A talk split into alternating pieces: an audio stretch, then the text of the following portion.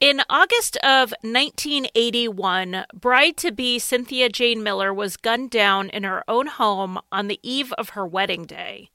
In January of the same year, Tracey Neilson was found stabbed to death in her home on her 21st birthday.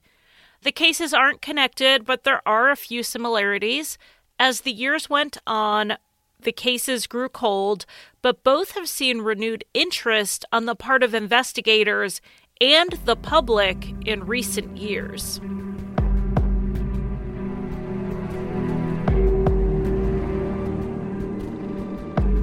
Welcome to Insight. I'm Charlie, and with me tonight is Allie. How are you, Allie? I am doing pretty good. How are you? I'm good, super busy as always. And before we get started, we kind of have a quick announcement in the in the realm of us being very busy. We won't have any episodes next week. It's our usual Crime Con week off. We took it off last year as well. When we come back in May, we will be dropping some of our Thursday episodes. Basically, the Thursday extra episodes we've been doing, we'll still do them, but we'll only do them twice a month rather than weekly. And a little peek behind the scenes Charlie and I take turns scripting episodes, and our Thursday episodes were meant to be mini episodes of around 20 minutes. But honestly, we like doing the longer episodes, both as listeners and as creators. So even when we have a short episode like the Alberta Jones case or even today's episode, we end up pairing it with a second case to have a fuller episode. We try to keep our scripts tight and low banter, so, our 30, 35 minute long shows, they're the result of hours of research, writing, and then rewriting. By dropping down, we each only have to script three weeks out of the month, sometimes four if we have a fifth Monday. That gives each of us a week of breathing room to work on some of the bigger cases we like to work on in the background. And honestly, it gives us flexibility for life to happen. As a perfect example, this episode, I worked up to the wire to get it done because we have to record it early. I have to take a rather last minute trip to visit my grandfather. He's 93 years old, and that's when we normally would record. We've had people ask us a million times, how do you work with your different time zones? It's hard. We have a very narrow window each week where we can record. And we're constantly pushing it because of sick kids or extra activities or whatever else unexpected things family life throws at us. This one week will give us breathing room to let us take the time without falling behind. And in the months where we don't need that extra time, we might even be able to get ahead. And we hope everyone understands why we have to do this. We are, but we're still giving six episodes a month instead of the four we did last year. So this is kind of our compromise for where we are right now in our podcasting. On to tonight's show. We're going to start with the unsolved murder of Cynthia Jane Miller. At the time of her death, Cynthia was what I think could be described as a fairly conservative person. And I don't mean politically, though she may have been that as well. She was born in Beckley, West Virginia on August 2nd, 1954. She grew up playing piano, going to church, and she did well in school. When it came time for university, she attended the nearby Concord University. She first earned a bachelor's degree in education and then a master's degree in math. As an extension of her faith, she didn't drink alcohol and she never experimented with any illicit substances. She stayed close to home and she lived a very simple life. Cynthia was a math teacher at a junior high school, and her grandfather owned a house really close to the school that Cynthia bought from him in mid 1980. And this purchase was a positive in her life. In 1979, Cynthia had divorced from her first husband, Mark, and that had been incredibly difficult. Now, all divorces are difficult, even amicable ones, but in this case in particular, Cynthia was religious and she did not believe divorce on principle. But she made that difficult decision, and part of moving on was buying her own home. Now, this house had a basement apartment with its own entrance, and Cynthia rented it out to another young woman named Terry Boland. Cynthia had also started dating again after her divorce, and she was engaged to an also divorced police officer named Gary O'Neill. They had set a wedding date for August 27th, 1981. Having both been married before, they opted against a big wedding and were just planning to go to City Hall to get married. This wasn't the first date that they had set, though. They had a few dates to go to City Hall to get married, but Cynthia canceled them. She had expressed to a friend that she wondered if they argued too much or maybe they didn't have enough in common. Now, this is all very normal for anyone getting married to wonder about these things, get a little bit of cold feet, but it's even more so something that someone who had recently been through a divorce would feel. But all indications were that she was going to keep this date. On Thursday, August 26th, the day before the wedding, everyone who saw her described her as chatty and excited about the wedding plans. We're going to take a quick break for a word from our sponsor before we get more into the timeline leading up to Cynthia's murder. This was an exciting week at my house. Our second dispatch box came. If solving mysteries is your cup of tea, like it is mine, take a stab at Dispatch. It's an interactive serial story that's delivered directly to your door. There's murder, there's romance, scandal. This one story has it all. Once you open your delivery, you'll find yourself entangled in the strange disappearance of your closest childhood friend, who also happens to be suspected of killing his wife, a well known heiress. You'll use physical clues that come in your box, there's details embedded online, and you follow these threads to deduce what is fact, what is fiction, and finally the truth. This story will test your detective skills every month with new clues, clippings, objects, hidden websites. And each tale unfolds over several deliveries with helpful clues in every box to uncover the truth. We use it for our family game night. You can do it by yourself. Dispatch has an online community of participants who are working together to solve the mystery. If you're intrigued, satisfy your curious mind with 50% off your first delivery. Go to breakoutdispatch.com slash insight and use the code insight to subscribe today. That's breakoutdispatch.com slash insight, code insight. Let's walk through Cynthia's Thursday. She spent the morning at the junior high school where she worked. School was set to open on August 30th, so she and a fellow teacher were at the school getting their classrooms prepped and decorated. Around noon, Cynthia left to go to a doctor's appointment. She went home after the appointment to do tasks around the house, and at 4 pm, she went to the warehouse where her father Francis worked to visit him, and she chatted to him about the plans for the wedding the following day. She was also having issues with her garage door, and she asked Francis if he could come by later and take a look at it, which he did, and he was able to fix the door. He left around 6:30 that evening. In addition to her job as a teacher and the extra income from the tenant in the downstairs apartment, Cynthia also sold Avon. And Avon is a direct sales company that focuses on beauty and personal care products.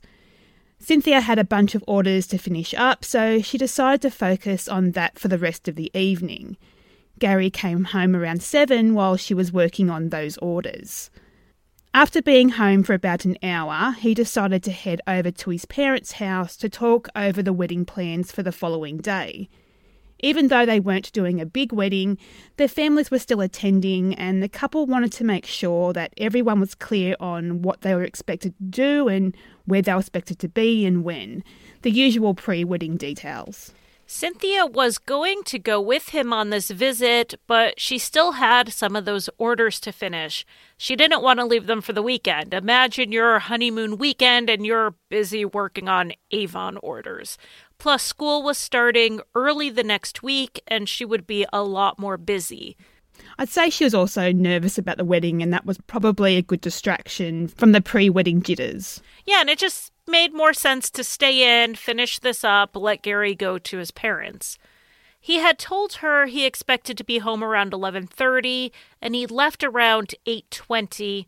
It was a 40 to 45 minute drive to his parents' house. At 8:30, the downstairs tenant, Terry Boland, arrived home. She had trouble with the lock for her door, so Cynthia had to open the door for her. But she did have her own entrance into the downstairs apartment. She didn't have to go through the house. At 9, Cynthia was trying to finish up her Avon orders, but had some issue with some of them, so she called her upline, the person above her who kind of acts like a manager, and they worked it out. They were on the phone 20 to 30 minutes. Terry had gone to bed at 9, and before she fell asleep, she heard someone she believes to have been Cynthia go down the stairs. They had a laundry room in the basement, and it was shared between the apartment and the upstairs house. And after she went down to the laundry room, she went back up the stairs. Gary realised he was going to be at his parents' house longer than he expected, so he called Cynthia at 9:30 to let her know. She didn't answer, so he called her mother's house thinking that she may had gone over there. Cynthia's family all lived in Beckley, so it wasn't unusual for her to just pop over for a quick visit. She wasn't there, and her mother said she was probably out dropping off those Avon orders. He tried to call again later and she still wasn't home. At 11:30, the time he was supposed to be home, he called once again and when she didn't answer, he felt acutely concerned. As we said, she wasn't the type to stay out late, and she'd never went out late without telling someone where she would be, and she was expecting him to be home at that time. By midnight, he was making the 45 minute drive back home. He was worried enough that he did pull over to call the house just to see if she'd gotten home by then, and he couldn't stop worrying. Meanwhile, another call was placed to the house, this time to the downstairs tenant. Terry's father was out when his car broke down at 11:35. He called Terry to see if she could come pick him up. She had already been in bed for a couple hours, but she got up, she got dressed, and headed out the door in just a few minutes' time. And she reported she didn't see anything suspicious. When Gary got home, he saw Cynthia's car out in the driveway, and his first thought was she must have gotten home between the last time he called and when he got home. And he was relieved at first. The porch light wasn't on, which he thought was odd that she would have turned that off knowing he wasn't home yet. It was so dark at their house, he had to use a lighter to see the lock well enough to put the key in. So, uh, yeah, it was odd that she wouldn't have left the light on for him. Inside the house, just two feet from the door, Cynthia was lying face down, and it may have just been a surreal moment because Gary froze. And he said when he did go over to her at first, he didn't even notice the blood. It wasn't until he touched her that he realized something was wrong. But he was a police officer. His emergency training kicked in. He rolled her over and tried CPR, but he realized then that it was too late. He called 911, but also attempted to resuscitate her while waiting on the ambulance. It must have seemed like hours, but all of this happened in a matter of minutes and the ambulance was on its way by 12:45. There was a shocking lack of clues at the crime scene. Cynthia was wearing jeans and a t shirt, so it didn't look like she had gone to bed and was surprised by an intruder. There were additionally no signs of a struggle or a break in, which led investigators to believe Cynthia led her murderer in. Nothing from the house was taken, and when she was found, she was still wearing her jewellery, so robbery was ruled out. It was initially thought that she'd been beaten due to the extent of injuries to her face. The autopsy would show, however, that there was no trauma to the body outside from what the bullets had done. She had been shot four times, with two of those being contact wounds, and the other two being from less than two feet away. The gun was identified as a 25 caliber revolver. Cynthia did own a similar gun, but hers was found at the house and ruled out as a murder weapon. In spite of canvassing the area surrounding her home, the murder weapon was never found, nor were there any other clues. The only witness of sorts was a neighbour who heard what he thought were four firecrackers around 9:30 p.m. He looked out to see where the noise was coming from. He could see Cynthia's home from his window, yet he couldn't see anything unusual. There is an additional report of an anonymous 911 call reporting shots or fireworks from the neighbourhood. Now, it's unclear between the reports if the neighbour was the one who called 911 or if this was a second ear witness. A notable missing witness was Terry, who was the downstairs neighbour. The shots were loud enough that the neighbour across the street could hear them, but Terry reportedly slept through all of it. She said that all she heard that night was Cynthia going to and from the laundry room, or who she thought was Cynthia, and the phone ringing once. And we're going to have to take a quick break right here for one more word from a sponsor. Hey guys, I'm really excited to tell you about this cool new show, and it's called This Sounds Serious. It's a new Castbox creation. It's written by the people behind Maximum Fun's Stop Podcasting Yourself, CBC's This Is That, and Panoply's Dexter Guff is Smarter Than You. It tells a fictional murder story that involves twins, cults, and a Florida weatherman. If you're a fan of true crime and comedy, then you're going to love this show. This is fake true crime. It delivers both on laughs and on the story.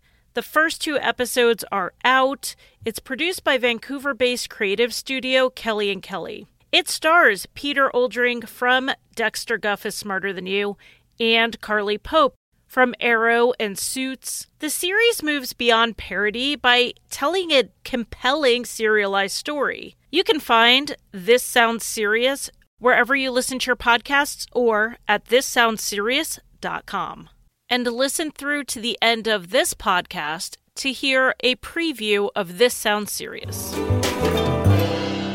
Terry attempted to return to the house at 1 a.m. after returning from picking up her father, and she turned around and went back when she saw the streets swarmed with police and heard what had happened.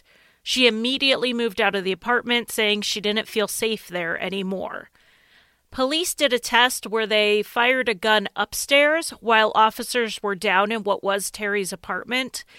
And they said the shots were very loud and found it unlikely that Terry would have been able to sleep through it. They have not named Terry as a suspect, nor has anyone ever given a motive for Terry to have murdered her landlord. Those who don't believe Terry was involved wonder if this really tells us that the time of the incident being set at 9:30 may be too early and that it possibly happened after Terry had left to go pick up her father. But this 9:30 timeline was set by several factors. One, the ear witness. Another was the time Gary first started calling Cynthia to try to get a hold of her. And yes, the calls Gary made were confirmed through phone records. Also, the results of two autopsies. The first autopsy done was sent to another medical examiner for confirmation, and both agreed that Cynthia was likely shot around 9:30 and died within 30 minutes. In 1982, the case was sent to the FBI to develop a profile of Cynthia's killer. But the problem was there wasn't enough information for a detailed profile. There was so little in Cynthia's life for victimology, and there was so little by way of clues at the scene. But they did point out some deductions they made. One, they believed that Cynthia knew her killer very well and had recently rejected them. Four shots, including two contact wounds, struck them as overkill, which would be a sign of anger towards Cynthia, and that's where they get this idea of rejection. Second, they believe the murderer would be someone who had been interviewed by police in the course of the investigation because they were someone who would have been close enough to Cynthia. And the person would be genuinely distraught over this because the murderer would have been someone who did love her. In 2001, investigators told the media that they had developed two suspects one is someone who Cynthia knew, and the other is someone who knew Gary, and that the murder of Cynthia was a way to get back at Gary. They did not name names.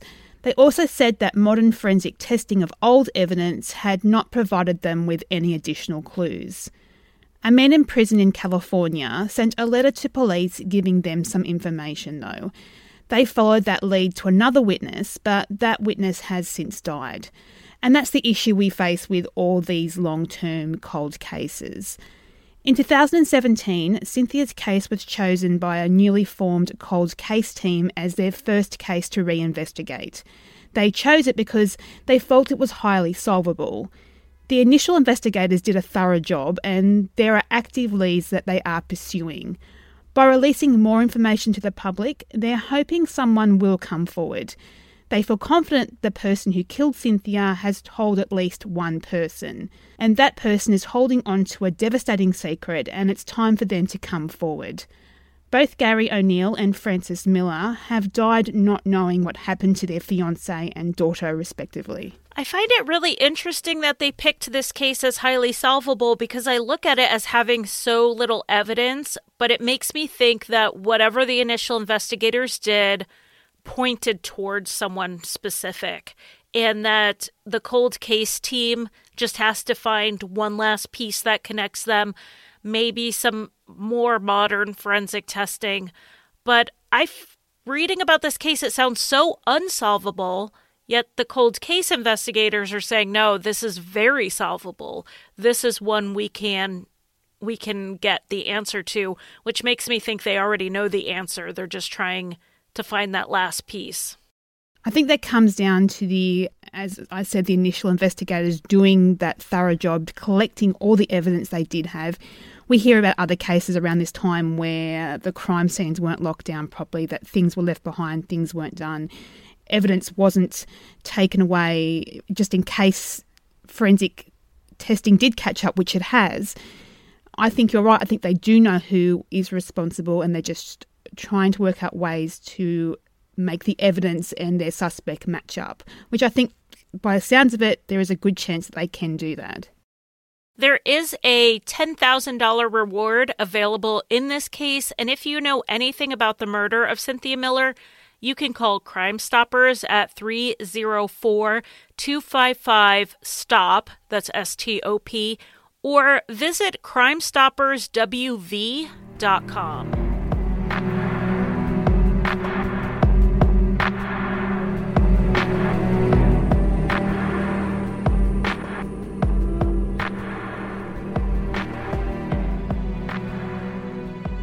The second case we're covering tonight is the murder of Tracey Neilson. Tracey was a young college student and newly married.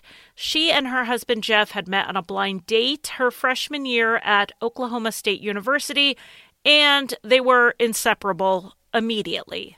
They married not quite two years later, in August of 1980, ahead of the start of the school year, where they both transferred from Oklahoma State to the University of Oklahoma. They were living in Moore, Oklahoma while they attended the University of Oklahoma. Tracey was a junior. She was majoring in physical therapy and had begun working with individuals with disabilities and really found her passion there. Jeff was a pre med student and he eventually became an orthopedic surgeon.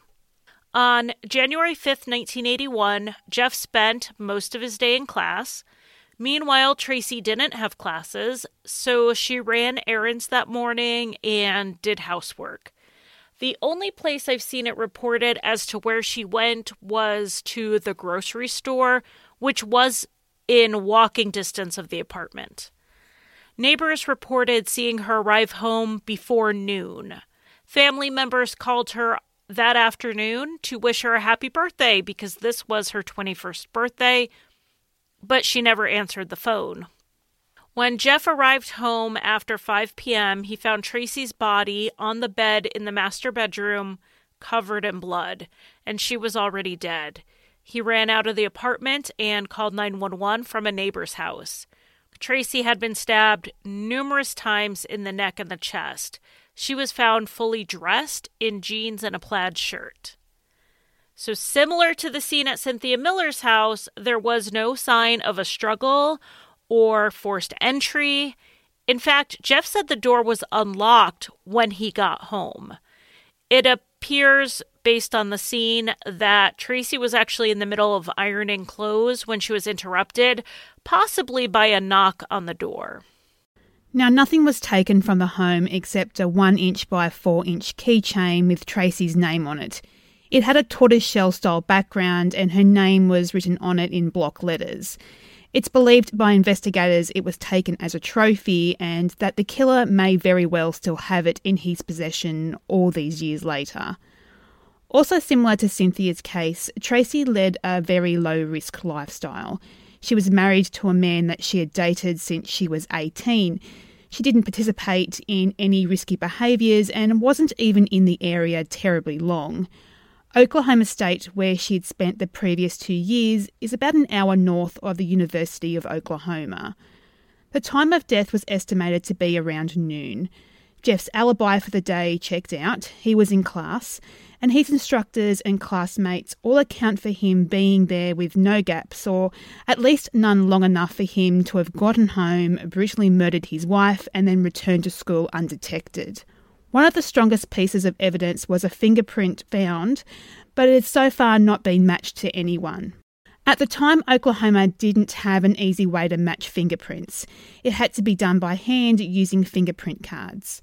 In 1994, Jeff and his family worked with the Oklahoma State Bureau of Investigation to get funding approved to create an automated fingerprint identification system. This would become a massive database of fingerprints, so any evidence collected at crime scenes could be run quickly. Unfortunately, even with this new database, they've never gotten a hit on the fingerprint found at Tracey's murder. But thousands of other cases have benefited from this program.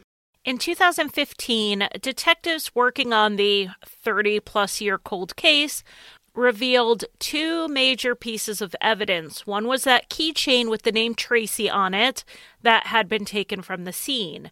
That piece of information was held back from the media at the time. The other piece of evidence was a ticket book that had been found near the crime scene. This book was for reports for cable trouble the type of book a utility repairman would bring and fill out, though it wasn't branded with a company name, so it was unclear at the time if this was for cable, as in cable television, or telephone cable. After publicizing photographs of the book, it was determined to be the same or similar to the books that Southwestern Bell Telephone Company technicians carried. The very last ticket filled out in the book was for Tracey's residence. The time indicated was 11:51 a.m., right around the time of the murder. The ticket was filled out and it also had the check mark that the work was completed. There are what appeared to be three letters in the lower left corner of the box for the employee name and the number 145. We will post a picture in the Facebook group if anyone's interested. I can kind of see Joe when I look at it, but I can also see Lou, but they could be initials and not an actual name. At the time of the crime, police checked with local utility companies and could not identify who the book belonged to. Now, it's possible it was stolen from an employee and used as a ruse to gain entry to Tracey's home. If that's the case, it doesn't matter what name is scrawled at the bottom since it's likely to be faked. There is one aspect of the book that just doesn't fit for me. The ticket was completely filled out. Why would the murderer, using it as a ruse, bother to fill it out? Just wearing a uniform and holding the book would have been enough but the entire service ticket was filled out and then discarded where police could find it. So, with these books, does it have previous jobs in there as well, or is it just one piece of paper left at her house? They've only released, and it wasn't left at her house, it was left outside in the area. We don't know what the previous ticket said. It just said the last one filled out was hers. And I don't know if this is a ticket that he would have left as a receipt for her, so he wouldn't have had others in there, or if it was one that was filed with the company. Very little information about the book, except the picture of it's really been distributed. Because through my thinking process, I thought if it was an actual book with previous jobs, they could go back through the previous jobs and then trace back who the employee was and what company they worked for. But based on that, it just sounds like it was just a single ticket. Right. That's what it sounded like to me was that it was just the book and the only ticket filled out was hers and it may be one of those receipt ones. We know that the book was fake, or the ticket was, because no company in the area could match the book, the service call, or the employee number to an existing employee. It just seems like an odd clue, and you have to wonder if it was left behind to either taunt the police or to send them on a wild goose chase for a bit, trying to track down some utility employee. Neighbors didn't hear anything, but two neighbors saw a man near her apartment. At least one saw this man at her front door. Police believe they may be describing the same man, only the descriptions are different, which we see with witness identifications. They both have the same rough age range, height, and weight, but one said he had dark curly hair that was medium length and that he was unshaven but not a beard, just stubbly. Then the other witness said the man's dark hair was short, like a military cut. So, medium length military cut, big difference. And that he had short sideburns, but no other facial hair. So, those are some details that are pretty different. We sometimes half joke about the theory of the opportunistic serial killer because it comes up so often in unsolved cases. It's usually at the bottom of our likelihood list because, statistically speaking, it's the least likely scenario in most cases. But in this case, it seems more likely than usual. For one, there was the taking of a souvenir. That doesn't rule out someone she knows, but it's something serial killers sometimes do to remember a victim. Second, there appears to be a ruse to gain entry into the home. If it was someone Tracey knew, there would be no need for the whole service ticket ruse. And third, there was a serial killer in the area. Frank Duane Welch was put to death for the 1987 murders of Jo Talley Cooper and Deborah Stevens in the same area. In at least Jo Cooper's case, he posed as a utility man to gain entry into her home. The huge difference between the cases that Welch was convicted of and this case, Welch violently sexually assaulted the women he was convicted of killing. And there's no evidence Tracey was sexually assaulted. She was found fully dressed. There was no semen, as far as has been reported. We can't rule out that rape was attempted. She was found on her bed. It's possible she fought back and was killed in the process of fighting back before a rape took place. Welch would have only been 19 or 20 at the time of Tracey's murder, and the other murders occurred six years later, so he could have evolved his methods. I mean, it's just as likely it wasn't Welch, but it could have been another opportunistic killer, or perhaps someone who had planned a rape at knife point that then turned to murder, or someone who was stalking her. Or they he could have had the plan to rape her in the process of trying that. She fought back. He wasn't expecting that and he accidentally murdered her before he could carry out with his plan. Like you already said, statistically speaking, it's more likely to be someone who knew her but I still lean towards a killer not known to her. The odds that that ticket book is not connected is slim to none. It makes the most sense that a ruse was used to gain entry, and the ticket book was left behind to throw police off the trail for a bit, chasing down this phantom utility tech. To me, if it wasn't a ruse, the person, the utility worker, would have come forward and said he was there because chances are he could have that information. He was there right around the murder. It does seem that it is connected because because no one's come forward. As far as solvability goes, look, unfortunately, short of a confession after all this time, I can't see a resolution in this case like with Cynthia, there are too many unknowns and there's a real lack of evidence or witnesses in this case. The only witnesses give a vastly different description of who they saw. The big difference between Cynthia's case and Tracey's case is that Cynthia's case was more likely someone known to her, and because I don't think Tracey's case is someone who knew her, that means it could be anybody and they don't know where to look. There's not a list of possible suspects. So, like you said, confession I could see that. Or someone comes across that artist rendition of the missing keychain and realizes they know the person who has that in their possession. Other than that, you know, this one is going to be a really hard one to solve. The problem when we talk about someone seeing the keychain, we're talking about a long time now. I think if anyone would see the keychain and recognize it, they would have come forward by now. There is a $100,000 reward in this case for the arrest and conviction of Tracey's killer, and tips can be made to the OSBI at 1 800 522 8017.